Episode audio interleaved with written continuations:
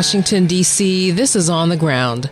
As more than 12,000 Palestinians have been killed in Israeli attacks and Gaza's largest hospital is raided, the international call for a ceasefire grows louder. We must understand the urgency of this moment, not on our watch, where we co sign what we know is a war on babies.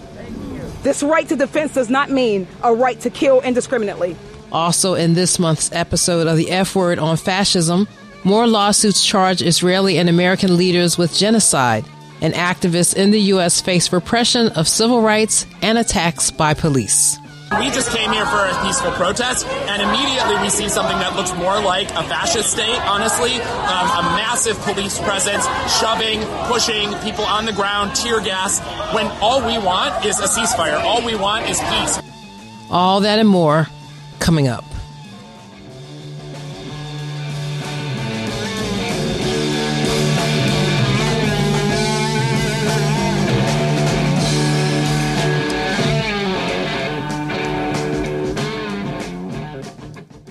This is On the Ground, onthegroundshow.org, voices of resistance from the nation's capital. I'm Esther Iverem. In a major escalation of its assault on Gaza, Israeli forces invaded and began ransacking the besieged territory's largest hospital, the Al Shifa Hospital, on Wednesday, November 15th. Soldiers reportedly invaded wards, including the departments for dialysis, surgery, and maternity, while continuing to cut off the facility from electricity, fuel, food, and water. One doctor described a harrowing scene of Israeli soldiers shooting anyone who moved, while displaced persons taking refuge there reported that scores were stripped of their clothing, blindfolded, and taken to unknown locations. Ali Abunimah, editor of Electronic Intifada, reported on Israel's long focus on Al Shifa. Israel wants you to believe the following propositions. First, that Hamas is stupid enough to use a bunker that Israel itself built and therefore presumably knows everything about. Second, that Hamas is stupid and careless enough to keep using this bunker, even though newspapers in Israel and the United States have for years published its precise alleged location. Third, Hamas is still using so called underground military infrastructure under Al Shifa that Israel claims to have destroyed more than two years ago. Yes, you are supposed to see, believe that the same Hamas that managed to take Israel completely by surprise on October 7th in a sophisticated military occupation that destroyed Israel's southern command is dumb enough to hide its most valuable assets in exactly the place Israel says it is. I know it all sounds ridiculous, and it is. But the Israelis are used to having an easy time. The Biden White House apparently believes them, or is at least cynical enough to play along with their lies, and American and other Western media follow suit. Recall that a few days ago, Israel committed another war crime when it raided the Rantisi Children's Hospital in Gaza City, armed with its usual lies about Hamas bunkers under the medical facility even though it found absolutely nothing to corroborate those claims. That did not stop Israel's military spokesman, Daniel Hagari, putting out a ridiculous video, and I'm not exaggerating here, claiming that a wall calendar, a baby bottle, a hospital gown, and a bag of diapers were proof of Hamas activity. Let's watch a little clip of it together. You're now entering into the room where we suspect the hostages were being held. I want you to look at this room. People are putting curtains with nothing above, just wall. No reason to put here a curtain unless you want to film hostages and deliver movies. And I will show you more evidence. In this room, there is a list. This list, in Arabic, says, We are in an operation the operation against Israel started in the 7th of October. This is a Guardian list where every terrorist writes his name and every terrorist has his own shift guarding the people that were here. Of course, uh, that alleged list of Hamas terrorists didn't contain any names at all. It was simply a wall calendar. And I like how uh, Hamas uh, supposedly took the time to carefully hang those pleated curtains that uh, were so uh, neat and so uh, properly organized that uh, my own mother would be proud of them.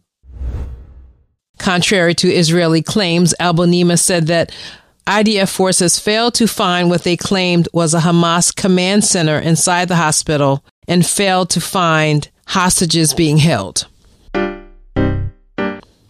Israel's attack on Al Shifa, which is a war crime under international law but is being defended by the Biden administration, is only increasing criticism of the administration. Axios reports that an internal State Department dissent memo signed by 100 current employees states that Biden's support of Israel has made him, quote, complicit in genocide, end quote, in Gaza. The dissent memo says that Israel is committing war crimes against the Palestinians in Gaza and that the Biden administration is, quote, spreading misinformation, end quote. Also, the Center for Constitutional Rights filed a lawsuit on November 13th on behalf of a group of Palestinian human rights organizations residents of Gaza, and U.S. citizens with family members impacted by Israel's ongoing assault. The center is jointly suing President Joe Biden, Secretary of State Antony Blinken, and Secretary of Defense Lloyd Austin for failing to, quote, prevent an unfolding genocide, end quote. Marc Van Der Hout, one of the lawyers on the case of the law firm Van Der Hout LLP, told Accuracy.org, quote, the killings and kidnappings perpetrated by Hamas on October 7th, horrendous as they were, in no conceivable way justify the massacres now being perpetrated by the State of Israel with the unconditional support and acquiescence of the United States. The courts must now force the U.S. to comply with its obligations under the law. End quote. We'll have more on these lawsuits as well as other civil liberties issues after headlines with historian Gerald Horne.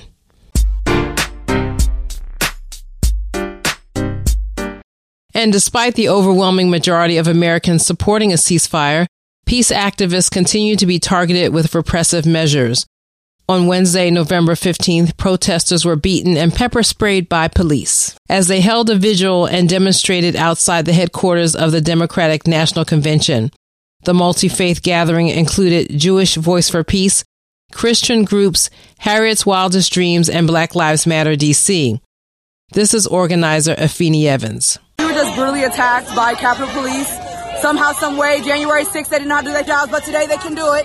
Today they can do it when it's black and brown people, when it's marginalized groups, somehow, some way, they find the strength to shell people down on and tear gas us, peaceful protesters. We are peaceful protesters. At the end of the day, you see what the f- they're doing.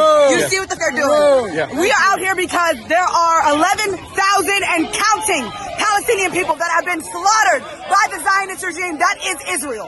We are out here because we are tired of our tax dollars going to kill children in another country. That is why we are out here. And these pigs are part of the goddamn problem because they're the same that go over there and train with the IDF. And look at them. Look at the way they act. This is the militarized police force. This is the that we deal with in America. Now just imagine what those children and those men and those women and those grandparents in Gaza are experiencing right now. On Friday, November 17th, there are national and worldwide actions scheduled for Shut It Down for Palestine.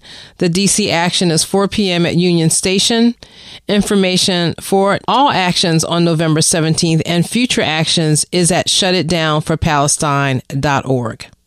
And finally, DC celebrated the life of longtime WPFW Pacifica radio producer, the Reverend Sandra Butler Truesdale, on November 15th at the Kennedy Center's Terrace Theater.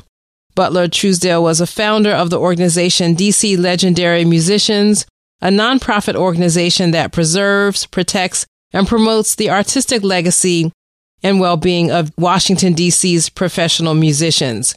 She was also a longtime organizer and advocate for housing and health care for senior citizens.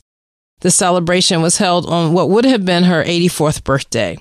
She is survived by her daughter, Tanya Butler Truesdale, Esquire, and her grandson, Logan Butler Henderson, along with countless friends, colleagues, and those she mentored.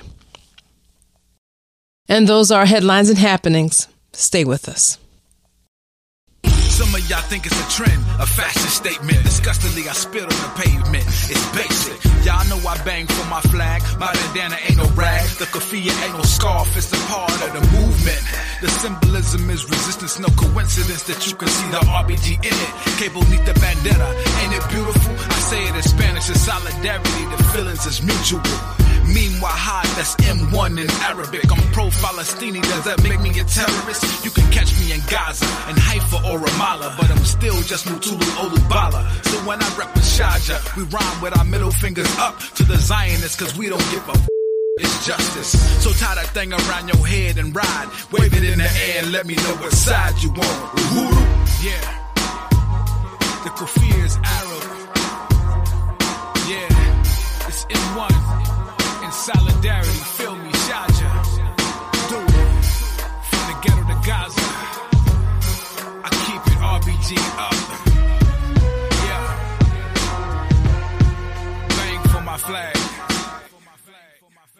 This is On the Ground, onthegroundshow.org, Voices of Resistance from the Nation's Capital. I'm Esther Iverem. And now I'm joined by our geopolitical analyst, Professor Gerald Horne, Moores Professor of History and African American Studies at the University of Houston, and the author of more than 40 books, including two recent collaborations, I Dare Say, and Acknowledging Radical Histories. Welcome back to the show, Gerald. Thank you for inviting me. And thank you for joining me. Well, we have so much to shoehorn into our segment today, and it's really hard to know where to start because we're in this really historical moment. This is, seems to be a world altering moment, and I wake up every day hoping that it's not a world ending moment with the continued genocidal attack in Gaza, no cessation in sight, no demand from the U.S. that Israel stop its attack in Gaza, which has killed more than 11,000 people. Now, the overwhelming majority of which are women and children. And this week, there was a bold, blatant attack on uh, Al Shifa Hospital and with the claim that there was a Hamas command center there. And then the Israeli troops actually put their flag on top of the hospital. So I thought I would start here that the world has started to use the word genocide to describe what Israel is inflicting on the Palestinian people. I listened to comments from the UN official who resigned from his post saying that what was happening in Gaza is a textbook case of genocide. And he brought up the fact that really the genocide started in 1948. And, you know, the more I think about it, it's this impunity that Israel has enjoyed not only in recent years, but over these many decades that it's allowed it to commit this genocide and state its intentions very boldly without any fear of consequences. So this is also the third week of the month and we haven't aired our F word segment on fascism in a minute. So if I can impose on you to tie in that as we witness this current attack in Gaza. Well, you may have noticed the article in the Thursday, November 16th, 2023 New York Times by Mark Landler, drawing attention to the increasingly overheated rhetoric coming out of Israel exterminationist rhetoric, eliminationist rhetoric, rhetoric by leading officials that suggests uh, that the Palestinians in Gaza are animals. Then Sarah Netanyahu, the spouse of the prime minister, suggested that that was an insult to animals. The idea of a Netanyahu comrade that perhaps an atomic bomb could be dropped on Gaza, obviously oblivious to the fallout that could affect Israelis. And that sort of overheated rhetoric oftentimes is a prelude to worse actions. Certainly, if you look at the Rwanda genocide of April 1994, in the run up to that horrible episode, there was similar eliminationist, exterminationist, dehumanizing rhetoric uh, used against the Tutsi population of Rwanda. And inevitably, it seems to me that it's going to bleed into the United States of America. And I'm pointing now to the rally that took place on in Washington a few days ago, where you had the so-called Christian Zionists, uh, who obviously are anti-Jewish, but somehow were given a platform by this pro-Israeli demonstration organizers that included, by the way, Majority Leader of the U.S. Senate Chuck Schumer, House Speaker Mike Johnson, and then when Van Jones, the Black American so-called liberal affiliated with CNN, sought to speak about peace, uh, he was hooted down by cries of no ceasefire. Uh, that is to say, continuing the bombing campaign uh, in Gaza. And I think that it's bled into the United States as well. If you look at what's happening on campuses, Columbia University in the city of New York has suspended uh, Jewish Voices for Peace, suspended Students for Justice in Palestine, which has brought a walkout by faculty. Obviously, civil liberties uh, in this country are being encroached upon. You saw the beatings at the Democratic National Committee headquarters in Washington, D.C., of pro ceasefire demonstrators. Uh, that was quite concerning. And not to mention the rhetoric coming out of the presumptive nominee for the presidency from the GOP, speaking of Donald J. Trump, uh, who has spoken of opening camps for undocumented migrants, perhaps even for documented migrants, as a prelude to a mass deportation. Not to mention using dehumanizing rhetoric against his political opponents, including the quite concerning term vermin, quote unquote. And so this is a very fraught moment in the United States of America. I saw Medea Benjamin the other day, and I want to include a clip of her standing very peacefully at that pro Zionist rally here in DC this week with a sign that say Jews say ceasefire. And the amount of hateful vitriol directed at her was shocking. I wish they will rape you alive. They will film you. And if your mother be alive, they will send the video for your mother to see how you burn. That's what I wish. And this is, if this is okay for you, so I don't know what you made from. To say, to wish uh, that it's terrible. It's I think we should torture you and your family. Let's cut open your stomach, take out your fetus and throw it in an oven and then smell it while they torture you and cut off your body parts and rape you, make you naked and drag you through the street. It really gave an insight into the mindset of the people there and also reinforce the wisdom of the Palestinian youth movement that had days before put out on social media a post saying why we do not engage with Zionists because the level of hate there was extraordinary. And they were repeating a lot of the tropes that have been debunked. A lot of the original Israeli propaganda about beheaded babies and all that as they, you know, behead Palestinian babies with, you know, bombings look at it optimistically, which I know is very difficult. Uh, perhaps the, these are birth pangs for a new order. Uh, birth involves pain, and certainly we're going through pain now. As we pointed out on these airwaves previously, uh, there's a sort of symmetry between the rise of the Anglosphere uh, centuries ago, which involved a compromise with the Jewish diaspora, which of course London had expelled at the end of the 13th century, and they were able, that is to say, London was able to uh, steal a march on its Spanish Catholic uh, opponents, who, as you know, had been liquidating and uh, torturing uh, those who were Jewish, forcing them to flee into exile. And that compromise uh, then led to the United States being a backer of the formation of the State of Israel 75 odd years ago Prior to that, of course, it led to the so called Balfour De- Declaration out of London, whereby London, which had, in a sense inherited the colonial enterprise of the Turks who were on the losing side of World War One, and they promised a Jewish homeland uh, to the diaspora on, on, land that London had a tenuous uh, control over. And now we're at this moment in 2023 when the United States and U.S. imperialism is under uh, severe pressure.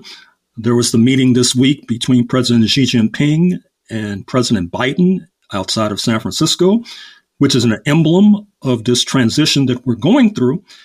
And what's happening now is that Israel is drowning. Its economy is seizing up. It's going to be heavily dependent upon U.S. taxpayers to bail it out. And at the same time, its genocidal impulse and actions in Gaza are worsening the image of U.S. imperialism worldwide, uh, easing the way for the rise of China. You know that the investigative journalist uh, Seymour Hersh once did a book, The Samson Option, that talked about how, in the final analysis, uh, like the biblical story, uh, Israel was willing to bring down the entire temple of humanity if it was seeing that it was going down. And that may be happening, but not in the way necessarily envisioned because the countries that have aligned with Israel, I'm looking at Morocco and the Abraham Accords, Bahrain and the Abraham Accords, their populaces are in the streets threatening the continued rule of those monarchies. And one could go around the world and point out the negative consequences of what Israel is doing, not only on the image of U.S. imperialism, but on world imperialism generally. So let us hope that this is just a moment of birth pangs that are a harbinger of a new international order. Well, something you said reminded me to bring up the point that not only did the British, the UK create this entity that the, you know, Palestinian youth activists here in the NDC just refer to as the Zionist entity, but that when you really look at the last centuries, it was the European countries, England, you know, France, Spain, wherever that really had this long tradition of anti-Semitism. Whereas in historic Palestine, Jews, Muslims, Christians, all these people lived together in relative peace. there was not this need to have an, an armed camp there. What Biden or whoever called the, our unsinkable aircraft carrier um, there. And so now, I don't know, it's more than ironic to hear uh, Palestinians uh, referred to as anti-Semitic when this struggle has nothing to do with Jewish versus Muslim.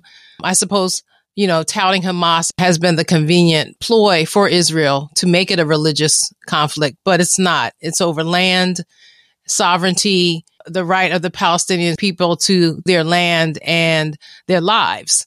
But something you said made me want to go to the next issue, the whole issue of birthing a new world, because we know on the northern part of Israel, the southern end of Lebanon, there have been these repeated clashes, you know, firefights back and forth between Hezbollah and Israel.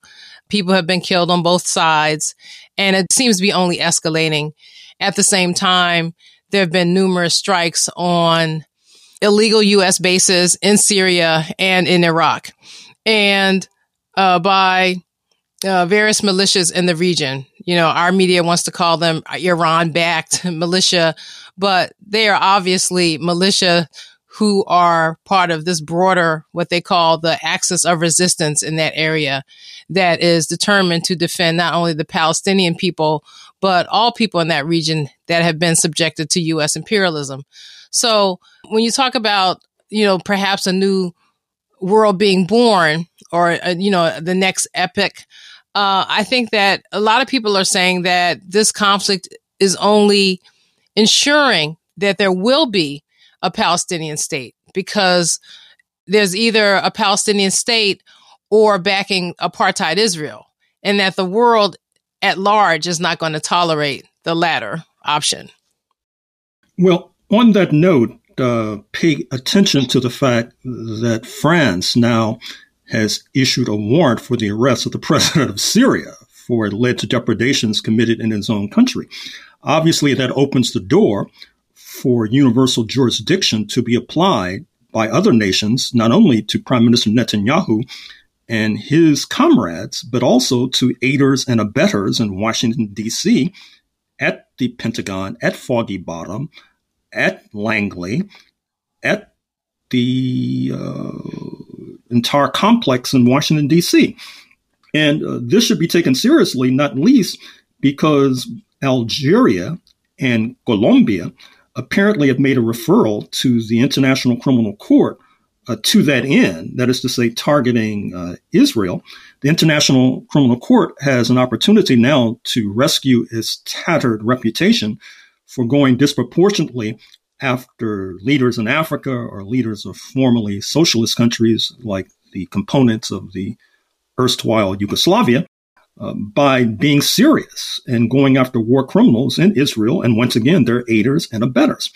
And then the Center for Constitutional Rights in New York City has filed lawsuits uh, basically seeking to compel the U.S. administration to comply with the Genocide Convention, uh, which it likely will not do, which then becomes more grist for the mill with regard to this uh, ICC referral.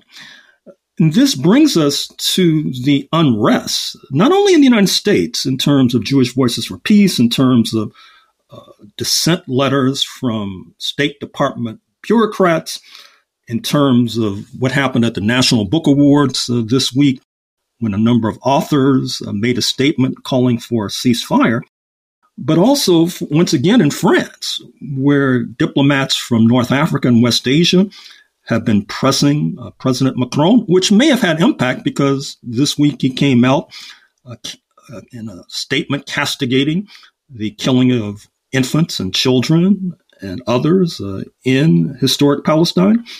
You should also uh, make reference to the visit to Washington of the president of Indonesia, um, President Widodo, the largest predominantly Muslim country on planet Earth. He was en route to San Francisco for the aforementioned uh, summit of Asia Pacific nations. And he too pressed Mr. Biden publicly uh, with regard to being more vigorous and coming out for a ceasefire. And then there are the splits on the right. I'm sure you, you recall Candace Owens, the black woman flamethrower, a comrade of Ye, Kanye West, uh, of the infamous uh, White Lives Matter t shirts and dalliances with neo Nazis. She's under attack from her inner right wing circle for not being sufficiently hawkish uh, with regard to support of Israel, uh, particularly from one who had been thought to be her closest comrade, speaking of Ben Shapiro. And then there are these other right wingers who are not necessarily on board uh, with regard to uh, this pro Israel policy. I'm surprised the U.S. press hasn't paid more attention to this not only speaking of Tucker Carlson, the former Fox News host, but Colonel Macgregor, the former Trump military aide, Judge Napolitano, the former Fox News uh, commentator, Larry Johnson, the former CIA analyst. The list a lot of formers in those titles. right. well, of course. And this also needs to be paid attention to because what it signifies is a kind of fracturing at the elite level particularly at the right wing elite level, uh, which does not bode well for continuing support by the U.S. administration of this Israeli war on civilians. And once again, hopefully that is good news. I want to draw together the facts of genocide and fascism because for most of my lifetime, those two words have been associated with the Holocaust perpetrated by Germany against Jews during World War II, Jews and other groups, including Roma and other people as well, against 6 million Jews, as far as I understand, right? And so Israel has been able to weaponize the memory of the Holocaust. And, and Jewish people have been pointing this out. Have been pointing out the hypocrisy. They've been saying, not in my name. Don't evoke the memory of the, the death of people in my family, you know, my, my mother, my grandmother to perpetrate a new Holocaust, right? But Israel is still doing this and, and it may be instructive for a lot of people because even before October 7th, people have been saying, well, Israel is doing to the Palestinians what was done to them. And now it's ramped up by many degrees in Gaza so that you see this slaughter, this uh, genocide of, of the population. And so I guess I'm, I'm wondering, you know, as you look at this, it seems like, you know, Israel is not, you know, heeding any attempt at a ceasefire. There are some talks right now that there may be a prisoner swap in return for a ceasefire, uh, for days or whatever. But so far, Israel is not heeding any calls by millions, billions around the planet for a ceasefire. The United States isn't able to flex or no, they are not willing to flex any muscle to call for a ceasefire, though they did for the first time at the UN abstain in the Security Council in terms of a mild resolution for a humanitarian pause. And people in Gaza who are under the gun are, are like mocking this idea of a humanitarian pause, but I won't go into that. But I just wanted to get your thoughts about the relationship between this evoking of the Holocaust and what's happening now and just how that is an education for the public. It certainly is. I've already made reference to the troubling history of Rwanda, but I would be remiss if I failed to point out some of the missteps of the U.S. left. That is to say, as a close student of the U.S. left, what I find striking is that particularly in the first half of the 20th century on the U.S. left, there was a searching critique of Jewish nationalism. There was a searching critique of Zionism. There was a searching critique of the Bund, the Jewish Bund, which was seen to be an embodiment of those ideological trends. But what I've noticed. What is United that word you're using? I'm sorry. The Bund? B U N D, just organization. Oh, okay. And what what I find uh, striking about the United States uh, in recent years is that there have been critiques of Israeli depredations, but not necessarily going to the root on the part of the U.S. left. The U.S. left is much more prone to do a critique of um, black nationalism, for example, and come up with these buzzwords. As I pointed out to you some weeks ago, you would be characterized as an identitarian, for example, because okay. You not some specific charge that you heard, but you were just using me as an example. right, exactly. And um, whereas an exclusivist polity based upon a religious and ethno-religious identity, that descriptor of identitarian is rarely, if ever, applied to them, and that's part of the weakness ideologically uh, of the U.S. left. But fortunately, uh, once again, there are hopeful signs. That is to say, you may have noted that just a few days ago, there was a meeting in Saudi Arabia of the Organization of Islamic Cooperation and the Arab League, 57 nations strong. There were strong statements. let's hope for stronger action. Uh, lurking in the background was the idea of an oil boycott uh, of Israel and the United States. Recall the last time that happened some decades ago, there were lines stretching around the block for cars trying to get a trickle of gasoline. Recall as well that just this past week there have been demonstrations, raucous demonstrations, at the ports of Tacoma and Oakland on the west coast of the United States. Uh, the protesters had reason to believe that military materiel was being shipped to Israel and they were trying to shut that down. And speaking of shutting something down, the Israeli economy, as noted, is seizing up. Uh, the battlefield losses have not been adequately reported, at least on this side of the Atlantic, the Israeli battlefield losses. And it's led to questions. I mean, for example, uh, the Israelis, as you suggested at the top, are suggesting that in some of the civilian facilities in Gaza, that they lead directly to tunnels where Hamas fighters can be found. Well, then that raises the question of why the Israeli authorities have not entered these tunnels and tried to rescue these hostages, uh, which we are told is a reason uh, for their brutal uh, invasion of that territory. Uh, I think part of the reason is that the Israeli military um, is probably overrated. It's difficult for any military that's predominantly comprised of draftees and conscripts to be the kind of battle hardened fighters that usually prevail in war. And that, of course, leads to Israel uh, privileging these tanks and armored personnel carriers But somehow uh, Hamas has been able to get its hand upon anti tank missiles. The scuttlebutt is that they have come from Ukraine um, because of the corruption of that country. That is to say, the United States ships the uh, weapons to Ukraine and then they end up on the black market and wind up in Gaza, which has led some to suggest that the United States should just cut out the middleman and just send the weapons directly to uh, Gaza, to Hamas. Oh, please. but in any case, uh, this bespeaks the crisis of the Israeli state, uh, which is dragging down U.S. imperialism at the same time uh, to the detriment of both, uh, which may be once again auguring the rise of a new international situation. So I know you mentioned the meeting of the Arab countries, and it reminded me of the of some reports, speculations, I don't know, theories about the so-called Ben Gurion Canal. Mm-hmm, that mm-hmm. much of the conflict right now to displace Gaza, to destroy Gaza, is in an effort, as part of a larger effort by the U.S.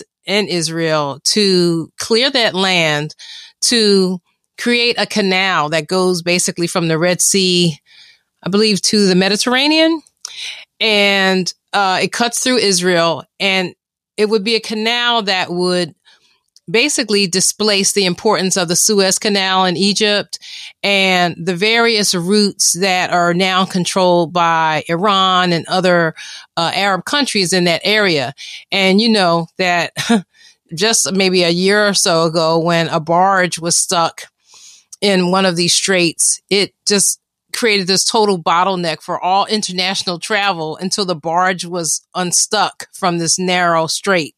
So I want you to talk about that and also the idea that off the shore of Gaza, there are huge natural gas reserves and that by uh, clearing the people of Gaza and clearing that area, Israel wants to try to lay claim to that, those resources. And if not, uh, legally access them, steal them, like, you know, the U.S. has been stealing oil and wheat in Syria. Well, with regard to the latter point, uh, Chevron has been heavily invested in those natural gas finds off the coast of Israel and Gaza.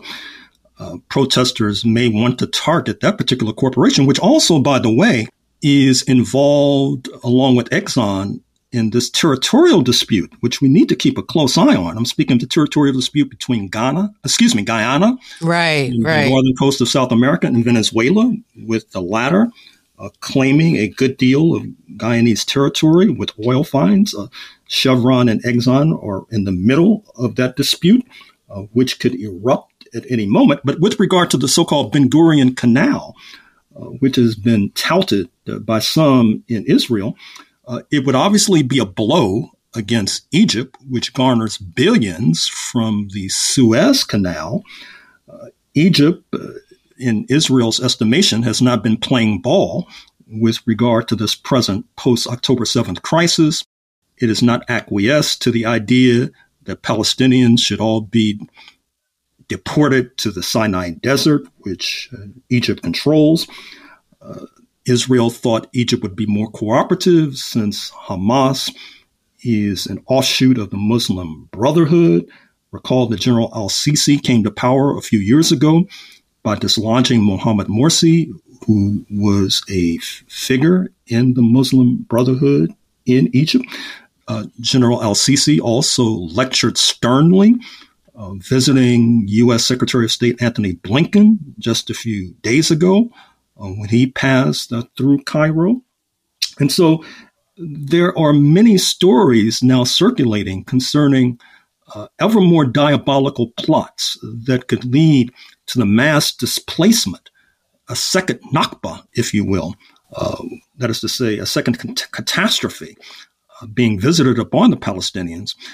This time, the reasons not only being the traditional ones of Israeli expansionism, uh, grabbing more land, not least on the West Bank, but uh, also uh, more mercantile considerations, that is to say, natural gas, uh, canal, etc.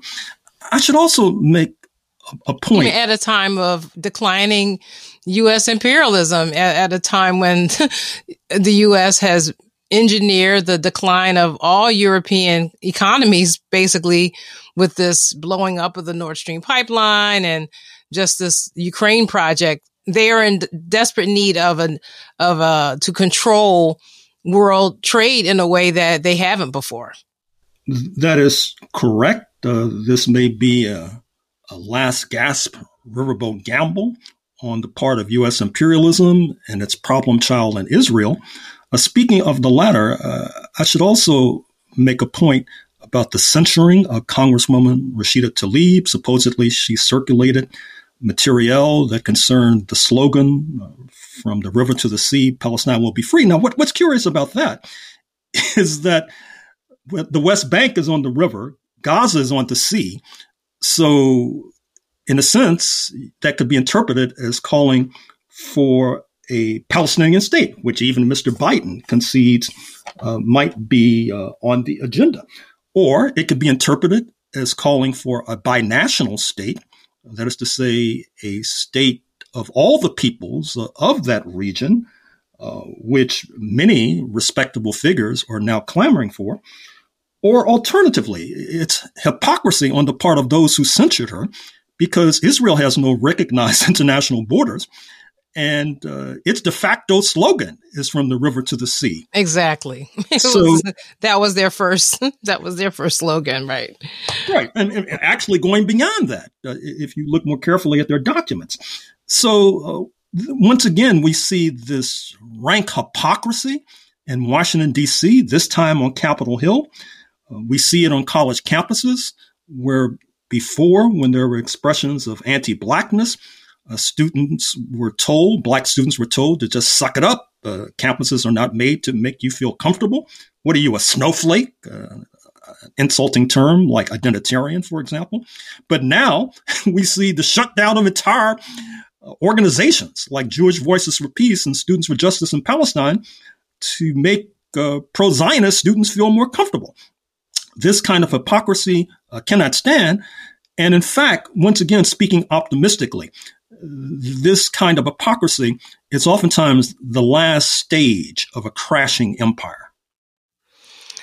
Okay, well, we'll leave it at that. I have uh, I've used your closing comments to extend this interview a couple of times, so I I will leave it there. But definitely, these are very.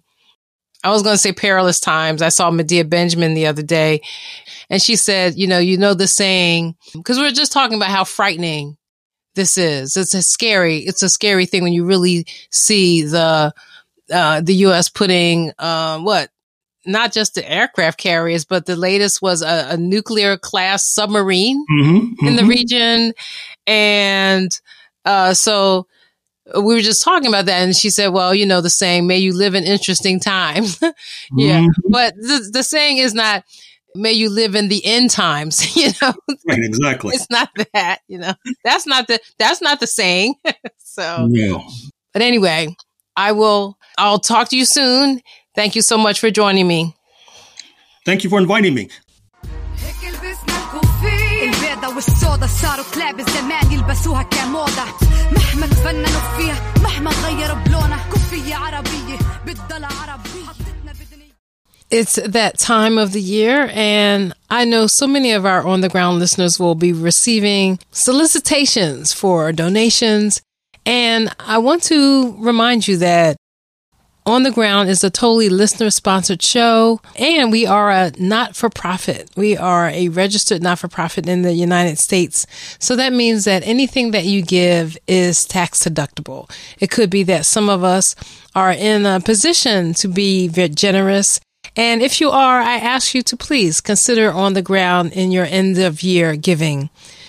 The easiest way to give is on our Patreon page. That's P A T R E O N forward slash on the ground show. You can also give on PayPal and find out other ways to give on our website, onthegroundshow.org. But if you enjoy the show, if you check out the show, if you enjoy what we're able to produce, as this labor of love, please join with us and uh, be an activist with us. Be an active agent of articulation in these perilous times and support independent media because we only have you to rely on. So again, patreon.com, P-A-T-R-E-O-N, and also onthegroundshow.org has links to PayPal and the address to send a check if you can do that. But whatever you do, know that it will be much appreciated. Thank you. ثقافتنا بدنا اياه كرامتنا بدنا اياه كل شي النا بدنا اياه ما رح نسكت لن نسمح لن ليك ليك لا بقلن يسرقوا شغلة مش الهن ما خصن فيه هلدونا بنلبس لبس هالارض بكفيهنش طمعانين عالقدس قدس اعرفوا كيف كونوا بشر بتلبسوا كوفي جينا نذكرن بيتنا وغصب عن أبوهم هي حطتنا من هيك لبسنا الكوفيه لأننا وطنيه الكوفيه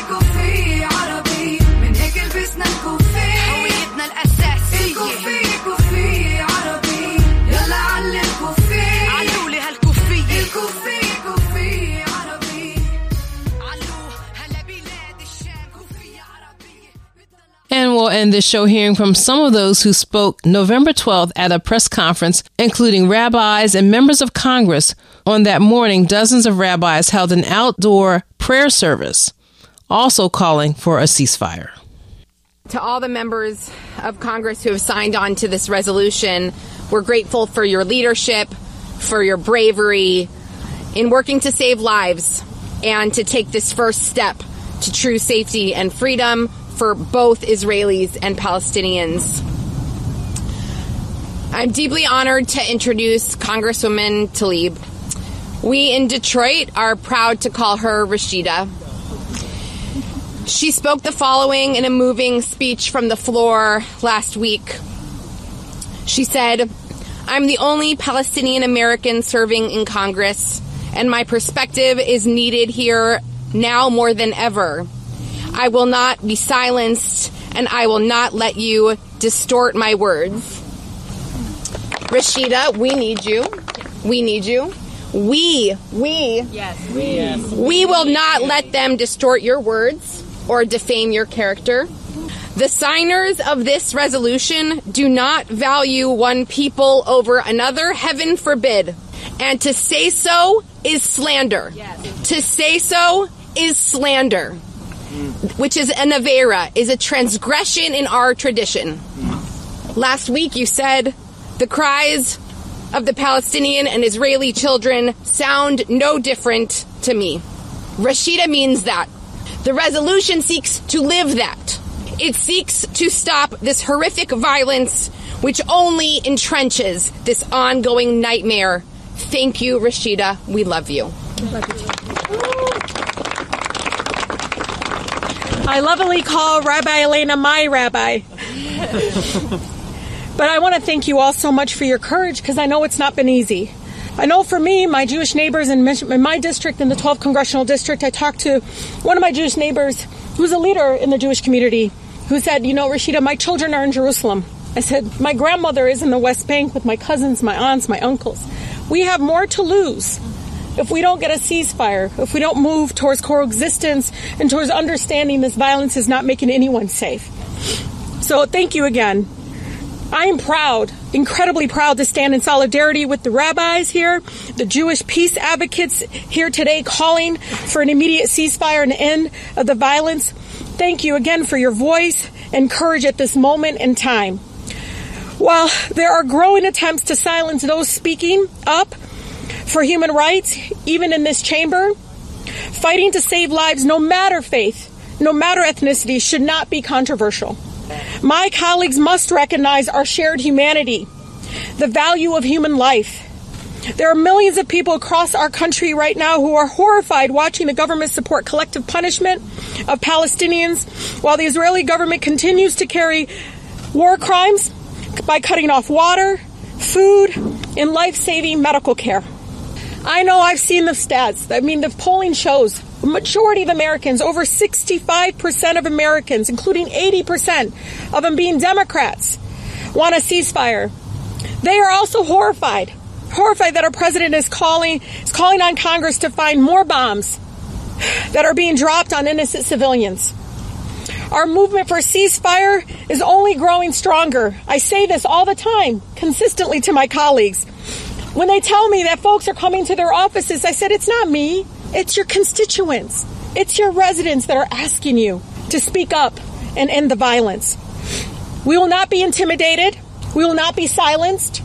And we will not stop until we save lives. We will continue to demand a ceasefire, demand the immediate delivery of humanitarian aid in Gaza, demand the release of all hostages and those arbitrarily detained, demand every American to come home, and demand that Palestinian people to live free from occupation. 11,000 Palestinians.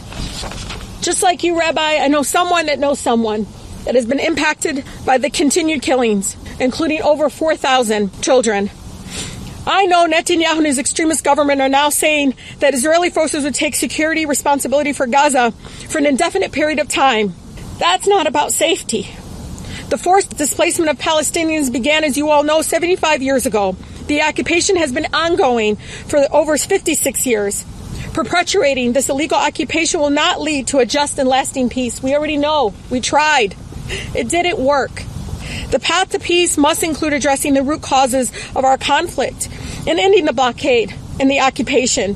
Folks laugh all the time when I tell my cousins who are married Israeli citizens that coexistence so beautifully is even denied as they love each other, as they have children together, denied even their existence. To the calling again of a humanitarian pause, know this, let me ask you, please, as you all for a humanitarian pause, how many more lives will be enough? How many more children have to be killed? How many more families traumatized and torn apart? There is nothing humanitarian about giving innocent civilians four hour break before they are bombed. We are calling for an end to the violence, not a break in the violence. Humanitarian pause is not enough. President Biden, I hope you're listening. I'm consistent in telling this over and over again. You must listen to the voices of the majority of Americans who are calling for a ceasefire now. So today, again, please look to the majority of your residents, many of which supported you. They're calling you to do what's right. End the violence, support a ceasefire now. I want to thank everybody so much for being here. I'm a freshman member. I'm Summer Lee. I represent the 12th Congressional District in Pittsburgh, a town that is reeling from uh, one of the worst anti-Semitic attacks uh, in the history of the United States. It's a community that has been in constant grief, not just since October 7th, but much longer, since 1027, 2018. When I came into this job, I had no way of preparing myself for this for the crisis of this magnitude, but not just the crisis, but the way that we are received in calling for common sense, a ceasefire, calling for peace, calling for love, calling for our shared humanity to be centered. And when I heard that these rabbis were going to be here, I, like uh, Jamaal and Cori, I also had rabbis who have taken issue with our stance. So to be here with these courageous, bold rabbi speaking truth to power is uh, medicine for my heart. Because I didn't know a pain could exist like this. But it's a reminder to me that our liberation is tied together. We say it in the tradition of our black movements for liberation that our liberation is tied together. So whether we're black or brown or Muslim or Jewish, uh, Israeli or Palestinian, here we are standing for our collective shared humanity. And it is the highest calling of each and every one of us. Today and every day, we are here together to hold the 1,200 innocent Israelis who were killed by Hamas. To lift up the 250 hostages that we are still, each and every one of us, still fighting to bring home. But we're also here because our hearts are big enough uh, to grieve those lost. I got it right here. Don't you worry. I'm a true millennial. That's why I pulled it out in the beginning to come with. but our hearts are large enough to grieve those lost on October, October 7th and every single soul since then. We can and we must also grieve the thousands of Palestinian civilians who have been taken from us. Every day, the humanitarian crisis in Gaza is becoming an unmitigated catastrophe. You've heard the numbers and I will reiterate them because every time we say it, it is meaningful. 11,000 Palestinians have been killed, over 4,300 children babies. There are 2.2 million people in Gaza. 1.7 million of them have been displaced. That's 77%. Back in my district, I met a community member who had lost 49 members of his family. I've since met other folks. Another person who had lost 99 members of their families. And that number isn't even unique anymore. Hearing that isn't even unique anymore. There have been full bloodlines that have been erased due to the indiscriminate bombings. Nobody is safe. Critical infrastructure is gone. There are no more universities in Gaza. Houses and churches and mosques, schools and playgrounds, marketplaces and hospitals have been targeted and destroyed. Hospitals. Hospitals. Just yesterday, Doctors Without Borders described the dire situation in Gaza. In the midst of the bombardment on hospital grounds, people are being murdered while waiting for treatment for their wounds that they came with. Three babies have died in the NICU. There are 36 more babies who are fighting for their lives because there is no electricity, there is no food, and there is no water in Al Shifa Hospital. This is why we are calling for a ceasefire now. We must understand the urgency of this moment. Rabbis and Jewish community members around the world are saying, not in our name. Not in our name. And my colleagues who are standing with us today are saying, not on our watch. Not on our watch will we stand silently by as our colleagues and the president authorize more bombs to Israel, but band-aids to Gaza. Right. Not on our watch will we co-sign what we know is a war on babies. This right to defense does not mean a right to kill indiscriminately. This moment is now uh, the movement and the call for peace that we need, a call to center our shared humanity, and we are our nation's pro peace movement. Yes. All of us who are seeking to build a future where everyone, no matter where they live, has the opportunity to achieve their dreams free from the worry of death and war and destruction. So thank you so much to the rabbis who are here with us today and who welcomed me and our colleagues here. Thank you for your courage and for your strength.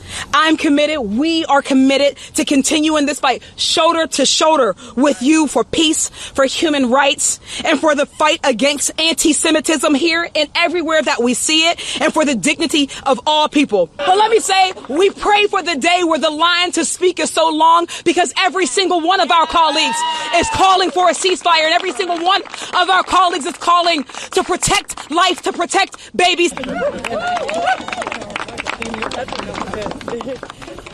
And Representative Summer Lee of Pennsylvania will have the last word on this episode of On the Ground, onthegroundshow.org, Voices of Resistance from the Nation's Capital. Thanks again to Chuck Modiano for his coverage outside the DNC headquarters on November 15th, 2023. The Free Palestine movement is continuing with actions, some of which are being held as we go to air on November 17th. You can follow these continuing actions at shutitdownforpalestine.org and at answercoalition.org. You can contact On the Ground, work with us, support us, and listen to all of our current and past shows on the website we maintain, onthegroundshow.org. If you like the show, let us know by liking us on Facebook or Twitter or patreon.com forward slash on the ground show.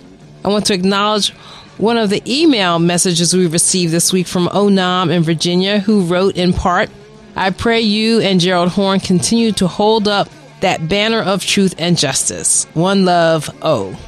Well, thank you, Onam, for your faith in us and for writing us. Anyone listening to the show can write us at contact at onthegroundshow.org. And we so appreciate it and we hope to be able to shout you out on the show. Our podcast is On the Ground with Esther Iverem, and that's on all your podcast platforms, including Google, Apple, Stitcher, iHeartRadio, Spotify, all the platforms. Our theme music is Voodoo Child by Jimi Hendrix. I'm Esther Iverem. Until next time, keep raising your voice. Peace.